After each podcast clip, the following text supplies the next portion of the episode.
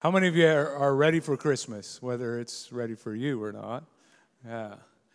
I, I uh, realized this week that uh, many people express their love through giving of, of uh, baking to the church office.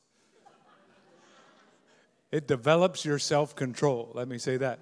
But since Daniel and I don't have any self control when it comes to sweets, we eat a couple and then we take them down to the school office because there's like 60 teachers that just go through there like that. And they enjoy them and we're grateful for them we love that. Uh, some of your love language is food. I get that. Um, i'm learning how to control myself. I'm still a work in progress. Hey uh, yesterday uh, we gave out all the hampers and i have a, just a quick story i know there's more than this but we dropped ours uh, off at a place in newton one of our families that goes to our adopted school as well. And we got there and we were talking with her, just chatting with the food as it comes in. Three massive boxes. Just so you know, each of those hampers cost about $250 worth of food. It's not insignificant. Plus the gifts that are given to people as well. So there's a, a lot of money and love that went into that. But in any case, we were talking with the lady. And she said, Today is actually, I'm having a birthday party for my daughter. She's in grade seven. She goes to Vanier. We are like, oh, that's wonderful, That new School, that we our adopted school. Uh, she said, I actually was hoping that there would be something in the hamper that would help with the party. We got there. Somebody in our church who has cakefirst.ca who made made 600 not 60 600 mini uh, cupcakes all decorated uh, so we gave one, 12 to every place. And so this lady is like, I hand to the girl, it's her birthday party that afternoon. Here's some cake for your birthday party this afternoon that she didn't have. And she was having a party, but no cake. And there's two bags of chips in there for your friends and a couple of bottles of Sprite to go along with it. She had no, mom was just like overwhelmed and uh, a couple of weeks ago, and I'm not doing this to pat anybody's uh, back in the in the one sense, but on the other hand, just it's so important that we we listen to the whispers of of God. Uh, when when uh, Mandy texted me, said how many hampers were there, uh, and then proceeded to make 600 of these little cupcakes. Uh, in in in the grand scheme of things, she was just obedient and God had another story that He was writing in. And sometimes when we obey God, we're not aware of what the impact is. We're just doing what we do, and and and that's how life is sometimes. Just do what Jesus says and let Him take care of the the outcome. We obey; He takes care of the outcome. So I was uh, I had that great privilege, and I know there was other stories like that. People well welling up with tears, just so grateful. And that flows out of for us Matthew 5:16 says, "Let your light so shine before men how that they would see your good works and glorify God in heaven." Not about Horizon Church name, not and I know it's not about Mandy's name, it's not about our name, it's about the name of Jesus that people would see that God sees them and knows them and loves them. Amen. All right. So, four services Christmas Eve, serve one, attend one. I know you're aware of that. Just be looking throughout this week. Maybe your postal worker, maybe uh, your family member, maybe the server at a restaurant. We have little invite cards that have all the times of the services. They're available at the Welcome Center if you just need a little one to remember the, the times of the service. Uh, we're starting with uh, Christmas, God with us, and the verse that we're springing out of is a powerful verse. It's uh, in Matthew uh, chapter 1 in verse 23 it says look the virgin will conceive a child. She will give birth to a son and they will call him emmanuel which means god is everybody say those last two words with us. God is with us. And that's actually a, a, a prophetic word that was given approximately 700 years previously through the prophet isaiah about jesus who was to come See, God, the Christian would believe that God is not just up there in the sky, but God is with us. He's for us, and He's with us today. He's alive. And so when we talk about Christmas, it's sometimes we can make it about shepherds and sheep and all that, and there's great story and great value and much of that. But this season, I uh, really felt to make uh, turn the focus a little bit off to spring from that to talk about where God is with us. Uh, two weeks ago, we talked that God is with us in the valleys. We enjoy Him on the mountaintops of life when things are going well, but we get to know Him in the valleys.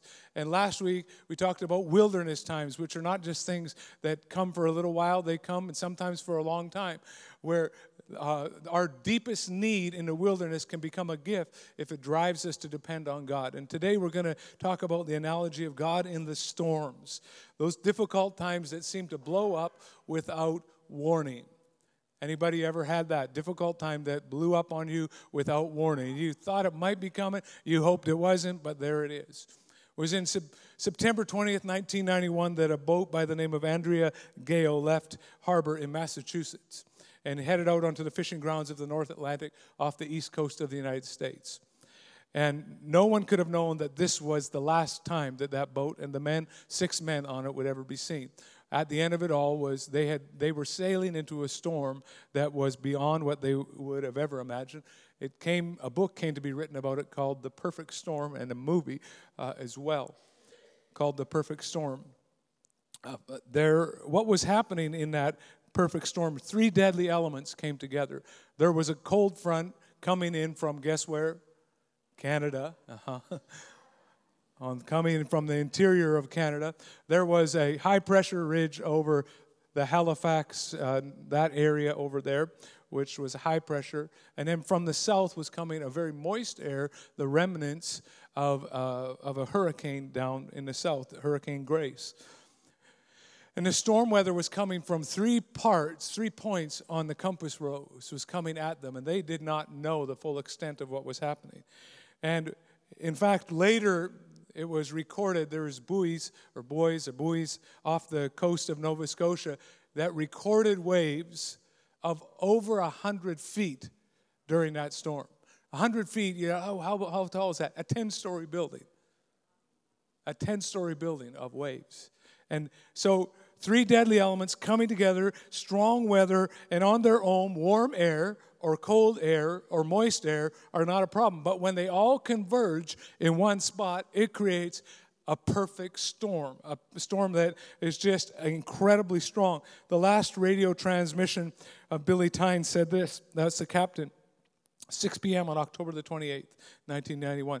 He reported his coordinates to the captain of his sister ship, and he said, this she's coming on, boys, and she's coming on strong. Coming on, and she's coming on strong. And that from that word, uh, that term, perfect storm, it's worked its way into our vernacular of our culture where things come at you from multiple directions and seemingly overwhelm you in the spot that you're in. They overwhelm your defenses, they overwhelm your resources, and come at you, and, and you don't know how or if it's going to stop. Um, you probably notice that when storms get to a certain size, we start to name them. The name maybe Hurricane Irma, Hurricane Harvey. When they first started to name them, they always named them after women. I'm making no comment on that except to say this. I can't imagine what kind of a dummy went home to his wife. Said, honey, I was at work today and we were tracking this incredibly destructive, angry storm Let's just clearing out everything in its past. And so we decided to name it, and I thought immediately of you. Can you imagine? Hurricane Shanda. Like, I've seen that one before, but anyway, it's just, I'm kidding. Clears the deck. But that was in 1954, they started doing that. And then in 1979, equal rights for storms as well. Hurricane Harvey or Hurricane Craig, never seen that one before, right? Some of us are in storms in our life, though, that we've probably would have named maybe before, or maybe you're in it right now. The divorce storm, or the lost loved one storm, or the addiction storm, or the depression storm. We start to name them, and we all experience those storms that seem to blow up out of nowhere just going along, going out to go fishing, going out to do my thing, and whoosh, in it comes. Where the communication with our spouse is just gone, a loved one that passed, our son or daughter struggling in school, financial hurricanes that seem to sweep away our what we had built up in the in prior to that, a sickness that doesn't seem to be improving, or just a storm that blows up from uh, nowhere where suddenly I'm well one day, the next day this happens, then another thing happens, and it's another thing happens coming at me from multiple different directions. And if you've ever been in one of those storms, you know what I'm talking about. See, the reality of life is that storms happen in life. They come in, you're, and someone has said this, and I think it's fairly accurate. You're either on your way into one, your way out of one, or you're in between them. That's just the way that life flows. Their storms are. So it's so important, though, that we learn how to navigate storms because in the storm, what starts to happen is we start to question where is God? Why would He allow this? Why can't He do something? Why won't He do something to stop this, to stop this thing that's blowing into my life? Because I would not want this. In Acts chapter 27, where we're going to go to one of the more famous storms of the Bible, in Acts chapter 27, you actually have enough light today. We're working on the lighting situation, just so you know, but uh, here it is. You probably could kind of see. I can kind of see you today. It's incredible. I see your smiling faces. Well, not all of you are smiling. I just want to know that. Just, just kidding. Acts 27, uh, and we're going to start around verse 20, 20 in a moment. But this is uh, about the Apostle Paul. And the Apostle Paul uh, wrote, I think, roughly half to two thirds of the New Testament. He was one of the the highlight uh, of the of the Bible, who had been a murderer, but God had got a hold of his life and transformed him, and now he was going around preaching the gospel. And because of that, in one place, uh, he was captured, and he gone through a court process and they were going to do something, but he basically appealed to the Supreme Court of the day, which was Caesar. He appealed, he said, I want my case heard before Caesar. And so they say, okay, and they start to take him, literally ship him up there. Uh, they took him by, uh, first they walked with him and then eventually got on a ship and they uh, headed out into the Mediterranean to begin to make their way up to Rome. And as they crossed it, they ran into a terrible storm and uh, that took several days to get across to a certain place. They got into harbor, and there things kind of calmed down. It got a little settled down, and so he he decided that, or they decided that they should go on. But Paul said, "Don't go on because if you go on, it's going to be a big trouble. Don't do it." Uh, and but it says in verse 12 they took a vote. Basically, they the majority decided they were going to go on and cross over because they wanted to get to a better harbor before winter. And so they went anyway. And then in verse 20, we pick it up. There was a massive storm that happened. They're throwing stuff overboard. Uh, verse 20 says, When neither sun nor stars appeared for many days and the storm continued raging, we finally gave up all hope of being saved. We gave up all hope of being saved. Sometimes in a storm, you can begin to give up all hope that it'll ever change. We begin to feel abandoned. We might begin to feel like God has uh, uh, left us and punishing us. We might begin to question the goodness of God. We feel like God is mad at us. We're wondering, God, do you even see this? Because we don't always know the intensity of the storm we're in until we're in it. We think, oh, it's not going to be that bad. But then the intensity of it comes against us. And it, sometimes the sun seemingly seems to go. The darkness of our life is not even interrupted by the twinkling of any stars. It's just dark. Have you ever been there? When it was so dark, you were wondering, that light at the end of the tunnel, is it a train that's going to finish me off? Or it's just dark day after day and week after week, and you're pushing through it, but it's storm. It just doesn't seem to let up, and you it just keeps pushing on you. A number of years ago, I, I lost my job in an, uh, it's a long time ago, in the late 90s. And where we lived was a rural resourced place, a resource uh, jobs kind of a thing. And so I lost my job, and I thought, oh, I had never had one gone before, and so I thought oh, it'll take me a little while, but I'll find something. And days turned into weeks, and weeks turned into months. I had had a little bit of work coming from here and there, working with this person or that person, but nothing steady. It was just, it was a, the economy was down. And it was just going on month after month until nine months.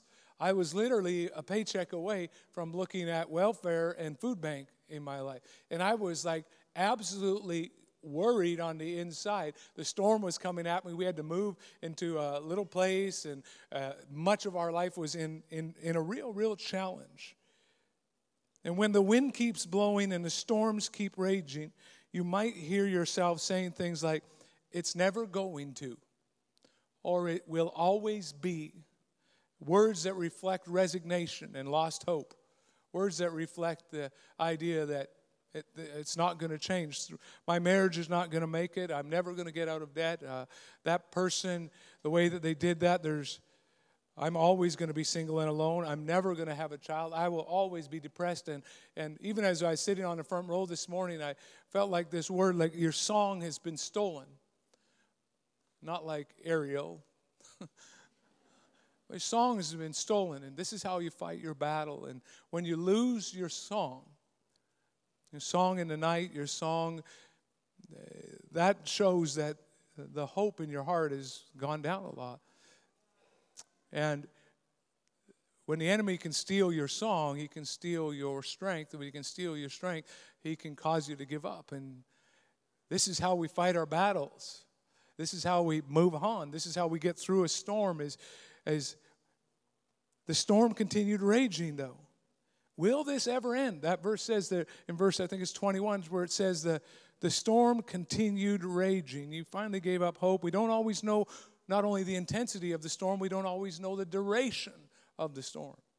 It's one thing to hang on when you know this is going to last for three more days. It's like when you go on a fast. I don't know if you've ever fasted before, but I put a deadline on that fast. Because if I think, oh, I'm going to fast until I don't feel like fasting, that'll last till lunchtime. But when you say, I'm going to fast for three days or five days or however long, some of you go longer than that, some of you have never fasted before, there's an opportunity coming.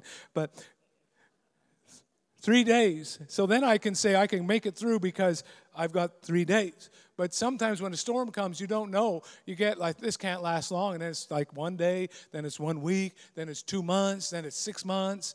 And it just keeps rolling on. And the duration of it is challenging for you.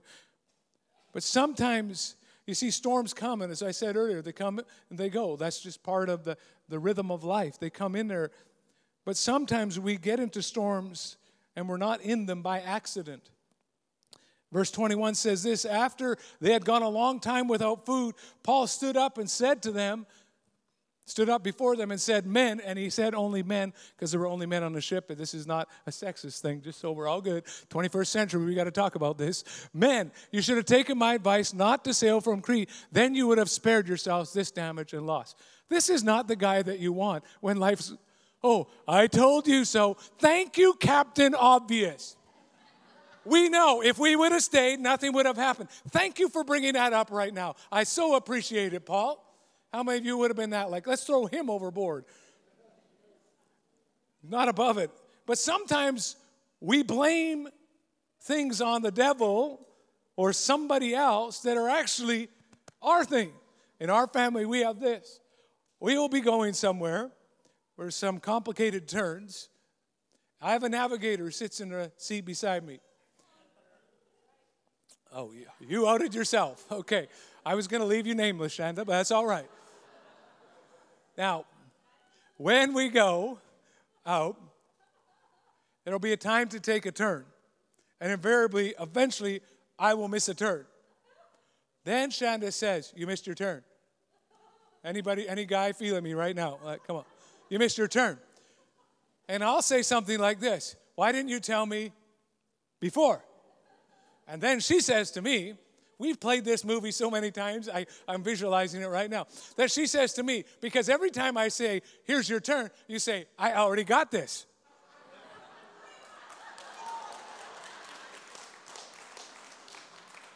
Ramon, is this true? Has this ever happened to you? Yeah, I know. I see you there. Well, it's all happened. But it's a way better if I can blame Shanda now I've got Google. It's a lot safer to blame Google Maps than blame Shanda Maps. Let me just tell you that. but sometimes we're in a storm, not because of the devil, but because of ourselves. we spent too much money and we're in financial issue. We lost our job because we're always late. Why did you fire me? You're never here anyway. I got suspended because I mouthed off my teacher. I'm they're not considerate to me because I don't keep my commitments. I'm super and tired of missing my deadlines in university because I'm majoring in pizza and beer. I had a terrible breakup because I didn't listen to godly advice. And someone said, I don't think that's a good idea. Your mom warned you, your best friend warned you, Pastor Daniel warned you. You even had a fortune cookie you cracked open said, problems ahead. But you're like, I got this. Sometimes the problems are just your problems. Maybe that's one of the reasons why they gave up hope because they were in a storm because of the decision they made. And sometimes it's easier to believe that God will get you out of a storm if He just allowed you into it. But sometimes when you're in a storm because you knew you were a dummy, it's a little harder to ask God sometimes. It doesn't mean He looks at you any different, but I think we look at Him a little different. We are ashamed and we start to falsely believe that God's abandoned us in the storm. I'll just have to figure it myself. I'm all alone. Sometimes we get ourselves in a storm. Sometimes, though, other people get you in a storm. Don't say oh, too, amen too loud or look, put your hand up when your wife's beside you right there. You see, some of the crew didn't want to go, but the majority overruled them. Paul certainly didn't want to be in the storm. Captain Obvious already made that clear. They were in a storm that was not their fault. Some crew was in a storm that was not their fault. And some of you are in a storm because of somebody else's decision, because of your interaction with somebody else's life. How many of you ever been in a storm because of somebody else? Just close your eyes, and if your spouse is looking, no, I'm just. It's one of the most frustrating things because I can handle it when I get in a storm because I'm a dummy. But if somebody else gets me in trouble, and drags me into it. My mom and dad used to do this sometimes. They couldn't figure out who was the culprit, so everybody's getting a whooping. Anybody ever had that before? You're all getting it. You're grounded for like three years. But I'm 20. I'm kidding. Your parents, though, maybe some of you, your parents got a divorce and your life has never been the same. It's not your storm, but you're in it. Your spouse cheated on you. You had a client that didn't pay you back and caused you to be pushed into financial stress and, and pressure. A drunk driver that hit your car and you haven't been able to go back to work because you have a concussion. The company made a bad, the company made a bad decision. You lost your job. You trusted the other people on your group project, and now you're the one getting a fail. Thankfully, Paul doesn't stay in Captain Obvious mode, though. We're Moving to verse 22. But he says, Now I urge you to keep up your courage. So we're in the storm. Some of us are here. Paul is like, I'm here because of you guys, but I'm going to keep up my courage. Some of us are here because of our own stuff. Keep up your courage because not one of you will be lost. Only the ship will be destroyed. Last night, an angel of the God to whom I belong and to whom I serve stood beside me. Just as an aside, those two phrases are incredible the God to whom I belong, and the God I serve. When you have those things nailed down in your life, your life is going to look absolutely different. You have a God to who you belong. You're not just somebody who's on the outside, but when you belong to God and you serve Him, He's looking out for you. He's and look at how it says this. Last night, an angel of God stood beside me. And sometimes your lack, we, we say that our lack of awareness of God's presence means that God's presence isn't there. But Paul spoke that God is here right now. He brought truth into their storm. And your lack of awareness of God's presence does not equal that God is not there. It just means you're not aware that He's there. But He is there whether you feel it or you don't feel it, whether you believe it or you don't believe it, God is there. His angels are around you. And not only that, God is with you. If you're a follower of Jesus, He's inside of you. But if you're not a follower of Jesus, what you have is all that you have for your storm. When your resources are gone, your resources are gone. When your strength is gone, your strength is gone. When your abilities are overwhelmed, they're overwhelmed. But when you have Jesus with you, when you have the angel of God with you, when you have the power of God in you, no matter what storm you're in, there's always a resource that you can tap into. There's always a strength that will help you when your strength is gone. There's always hope that's there when your hope is gone. There is somebody who's with you. And some of you are getting a revelation over these past few weeks that the Lord has never left you, that God has never abandoned you, He's never uh, forgotten about you. He is actually with you in the storm. And if you can remember anything, that God is with you. And don't confuse your wait for an answer from God don't confuse that with there being no answer from God. You're just waiting. It doesn't mean God's not answering. It means that God is moving in ways that you're not aware of. There's angels being dispatched into situations that you're praying into. You're just not aware of it, but your lack of awareness does not equate to God's not being there in the moment. So never let the presence of a storm cause you to doubt the presence of Jesus. He is with you. You know, when someone's with you, it's way different than if someone knows about you. Someone's with you is way different than if someone just knows about you. I've shared this story before when I was in grade one getting bullied by a boy in grade three. I had a brother who was with me, he was just in grade six. So when I got my brother to come and be with me on the playground, that grade three boy he didn't want nothing to do with me anymore for some reason. And even less so when my brother took him out behind somewhere and had discussions with him. But there's, I changed my posture on the playground after that because everybody knew that someone was with me.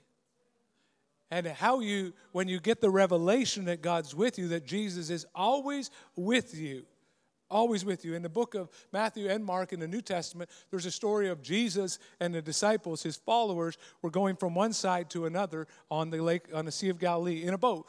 Lots of things happen in the Bible in a boat. I think I should get a boat, but that's another story. But usually there's a storm with that boat and you almost die, so maybe that's not a good idea. So, anyway, they were on the Sea of Galilee. A Perfect storm the Sea of Galilee, and here they are crossing along, and this storm comes up so big that even seasoned fishermen are going, Ah, we're gonna die. They wake up Jesus, who's asleep, but he's with them. He's asleep, and they wake him up, and they're like, Don't you care that we die? We're gonna die. Don't you care? And Jesus is like, What? Settle down. He calms the wind and the wave. And he says, Why are you so worried? I'm right here. He basically said, Why do you have so little faith? You're looking at the wrong thing. The expectation of Jesus was that their faith should not have been shaken or their fa- uh, caused fear because when you have Jesus with you in your boat, you can live with confidence. You can walk with a strength that you don't know that you have because never let the presence of a storm cause you to doubt the presence of Jesus. Yeah, but where is he? He's with you in the boat. And even if the boat crashes, he's still with you. He is with you. It's not about the storm coming at your boat, it's all about who's with you in your boat.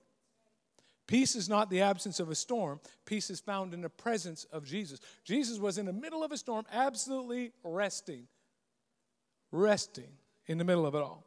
And then, verse 23, we're moving on back into our passage. Last night, an angel of the Lord, we talked about this, an angel of the God to whom I belong and whom I serve stood beside me and said, Do not be afraid. Why?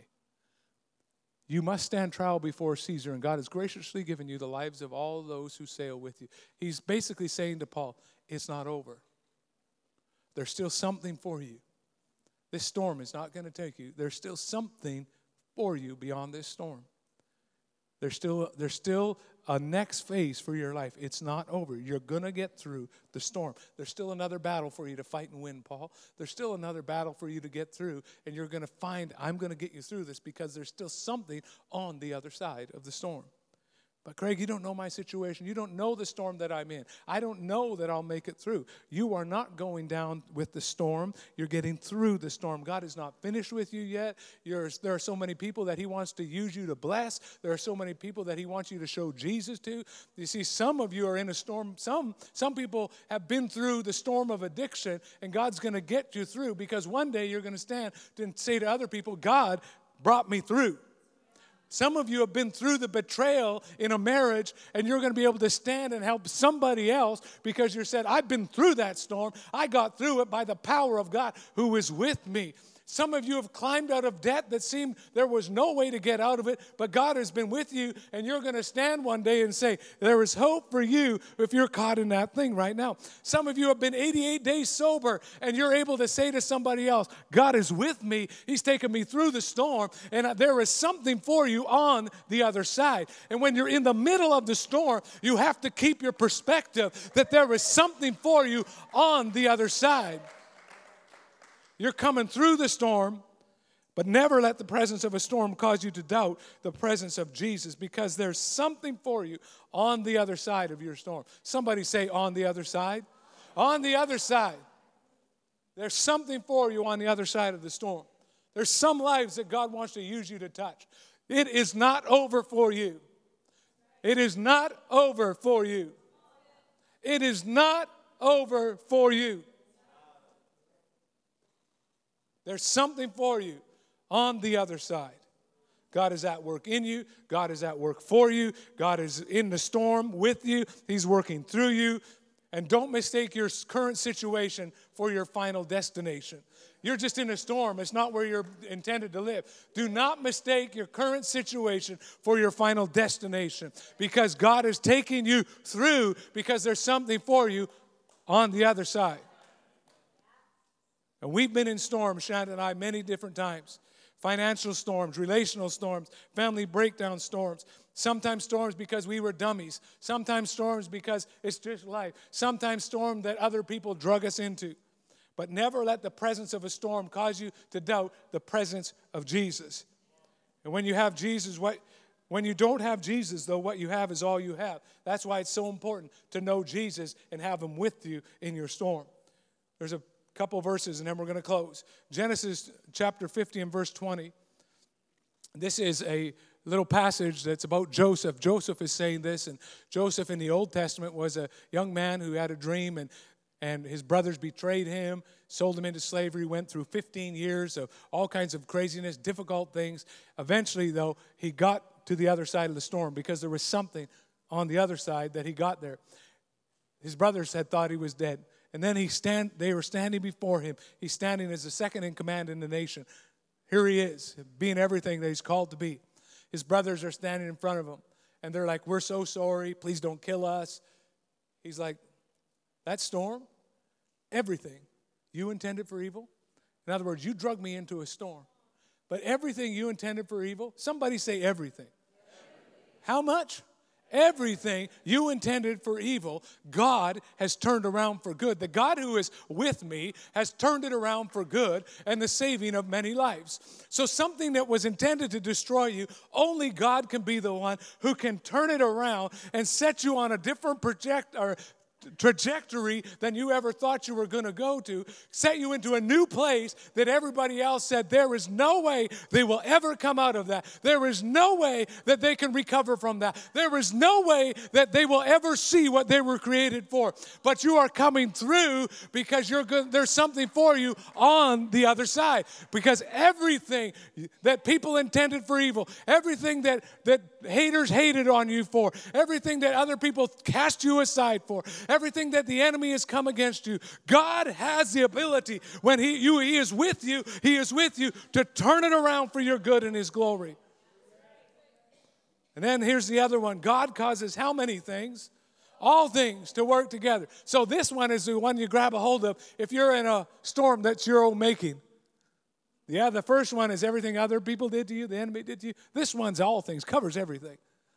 All things to work together for good to them that love God. How many things? So when God is with me, this is the kind of thing that happens in my life. when I have God with me in the storm, He is the one who can cause all things to work together for my good.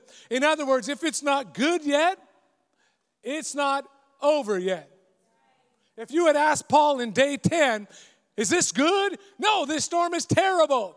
But it's not over yet because there's something for me on the other side of this storm. I'm going to stand before Caesar one day, and God has promised me that.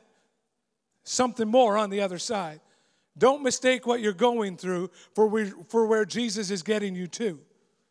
We begin to see that no matter the cause of the storm that's rocking my life, Jesus is with me. That He has not abandoned me, He is with me. That He has not forgotten me, He is with me. That He knows me, He is with me. That He sees me, He is with me. That no matter how I feel right now, there's an angel standing beside me, and the Holy Spirit is inside of me, and God is for me, and who can be against me? Because God is with me.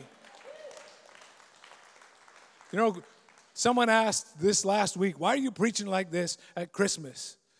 You know what? Christmas can be the most wonderful time of the year, it can be the most terrible time of the year.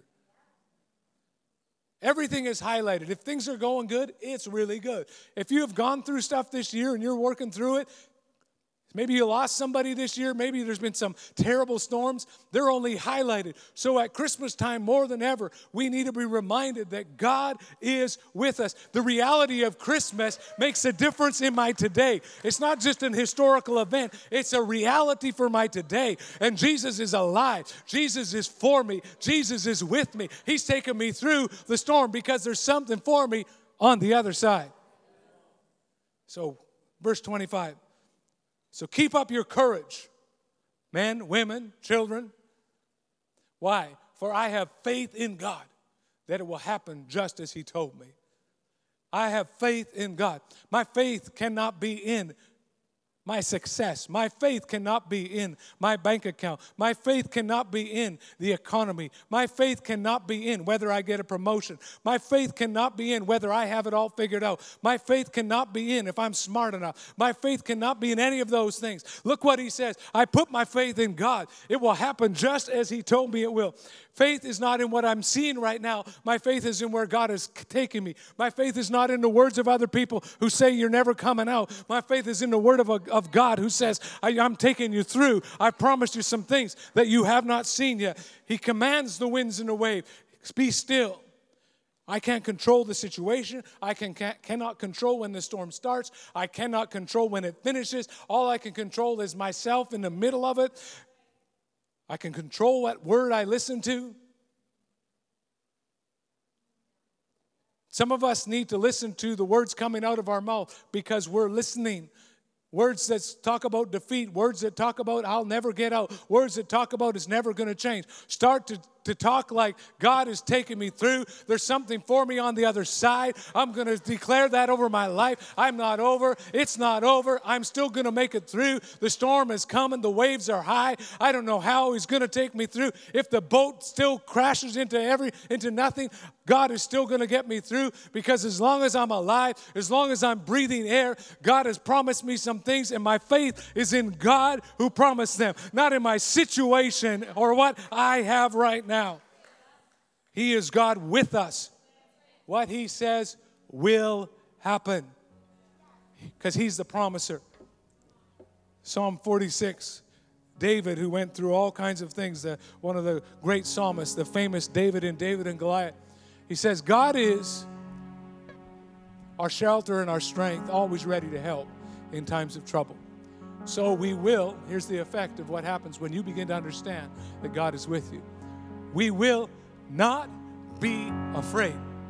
Even if the earth is shaken, even if my bank account is not what I wish it was, even if I'm dealing with false things being said about me, even if the mountains around me fall into the ocean and everything is being shaken, even if the seas roar, if the storm is overwhelming my abilities right now, I will not be afraid because God is with me.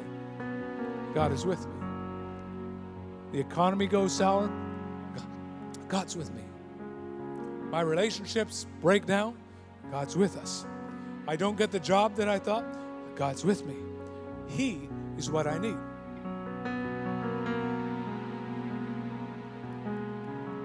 Christmas is not a theory. Christmas is not just a time to celebrate a, a historical event. The reality is, Christmas reminds us that God is with us. I love that Christmas is about gifts. I'm not a gifts guy, but I'm learning to like gifts because when gifts are given, gifts are received. It reminds me of God. It reminds me of God who's given so generously to me personally. And I know to so many of you. And to the world where John 3:16, you see that football games and you might you see it in movies or wherever. John 3:16, for God so loved the world that he gave. The whole motivation of Christmas was love. He gave his only begotten son that whoever believes in him will not perish but have everlasting life. It's incredible. God with us. He's he's my source. He's not just God up there. He's God with me. He's my redeemer. He's my safety when all hell is breaking loose. He's my strength when I don't feel like I can go on in this marriage. He's my comforter when I'm betrayed. He is my source. He is my redeemer. He is my sustainer under the weight of the storm. He is my provider. He is my assurance when I don't know what to do. He is God with us. Never let the presence of a storm cause you to doubt the presence of Jesus. Angels around you, Holy Spirit inside of you, God is for you. You're going to get through because there's something for you on the other side. And in the meantime, I remind myself in the middle of the storm, when it's raging on and it keeps going on, the wind's howling, it's dark out, I don't feel it. Thank you, God, that you're for me. Thank you that no weapon formed against me prospers, but I condemn every tongue that accuses me, Isaiah 54 and 17. Thank you that you promised to never leave me or forsake me. Thank you that you are good. Thank you that my situation that I'm in right now will not determine the destination of my life. Never doubt in the presence of a storm the reality of the presence of Jesus. Worship team, if you want to come forward. I'm just going to ask you to bow your head for a moment. Everybody. I'm just going to pray for you. Not, I'm not going to ask you to come up. I'm not going to do any of that. But I do want to pray. I'm going to declare some things that, as every head's bowed and every eye closed, if you're in a storm right now, just throw your hand up right now. Put it up. Come on, put it up. I want to pray for you. Put it up high. Just hold it up. Nobody else looking around. Yeah, yeah, yeah, yeah. All over the room. I'm in a storm. I'm going to pray for you. Thank you, Lord Jesus. You know that sometimes when you're in a storm of your own making, you might even be aware of that, and you're like, "How is God going to help me?" First step is just say, "God, I'm sorry for the things I've done to get in this storm. Please forgive me. Help me get out of it." He's a rewarder of those who diligently seek Him. He's not a condemner. He's good. He doesn't hold it over your head. He's good. So, Father, in the name of Jesus, the hands that went up all around the room, Lord, and Lord, I think even in our friends and our family where storms are going, Father, I pray that there be a supernatural impartation of strength right now. And Lord, where there's been uh, even lies that have been spoken to say you are alone, you are abandoned, you are by yourself, God's just going to wait and see if you get through this. Let's cancel that lie in the name of Jesus. You are loved. He is for you. He is with you. He has never abandoned you. Not only does He see the storm, He is present with you in the storm. So, Father, I pray that we be a people in the middle of storm that have a boldness and a confidence as we remember that you are with us. And Lord, I declare, Lord, that there be a new sense of heaven in your presence, new courage, new stamina. Lord, we're asking for miracle breakthroughs for people. Lord, we're asking for, Lord, that you would bring into alignment your kingdom come, your will be done on earth as it is in heaven. And just with every head bowed and every eye closed as well. If you know or you realize that Jesus is not in your boat, in your life, and you you know that you need Jesus to be the forgiver and leader of your life, you just know you're not right with God. If that's you, uh, just raise your hand as well. With every head bowed and every eye closed, we want to pray, and then we're going to pray a prayer of give our life to Jesus. If that's you, just pop your hand up for a moment. my left, your right. Jesus, be the forgiver and leader of my life right down the middle. All right. I'm going to pray this prayer. If you want to pray with me, family, right now. Dear Jesus, let's try that again. Dear Jesus, I thank you that you came to restore me to the Father. I confess my need for you. I ask that you'd forgive my sins. Want to come home. I invite you to come and lead my life and to be with me to, from this day forward. I surrender my life to you. In Jesus' name.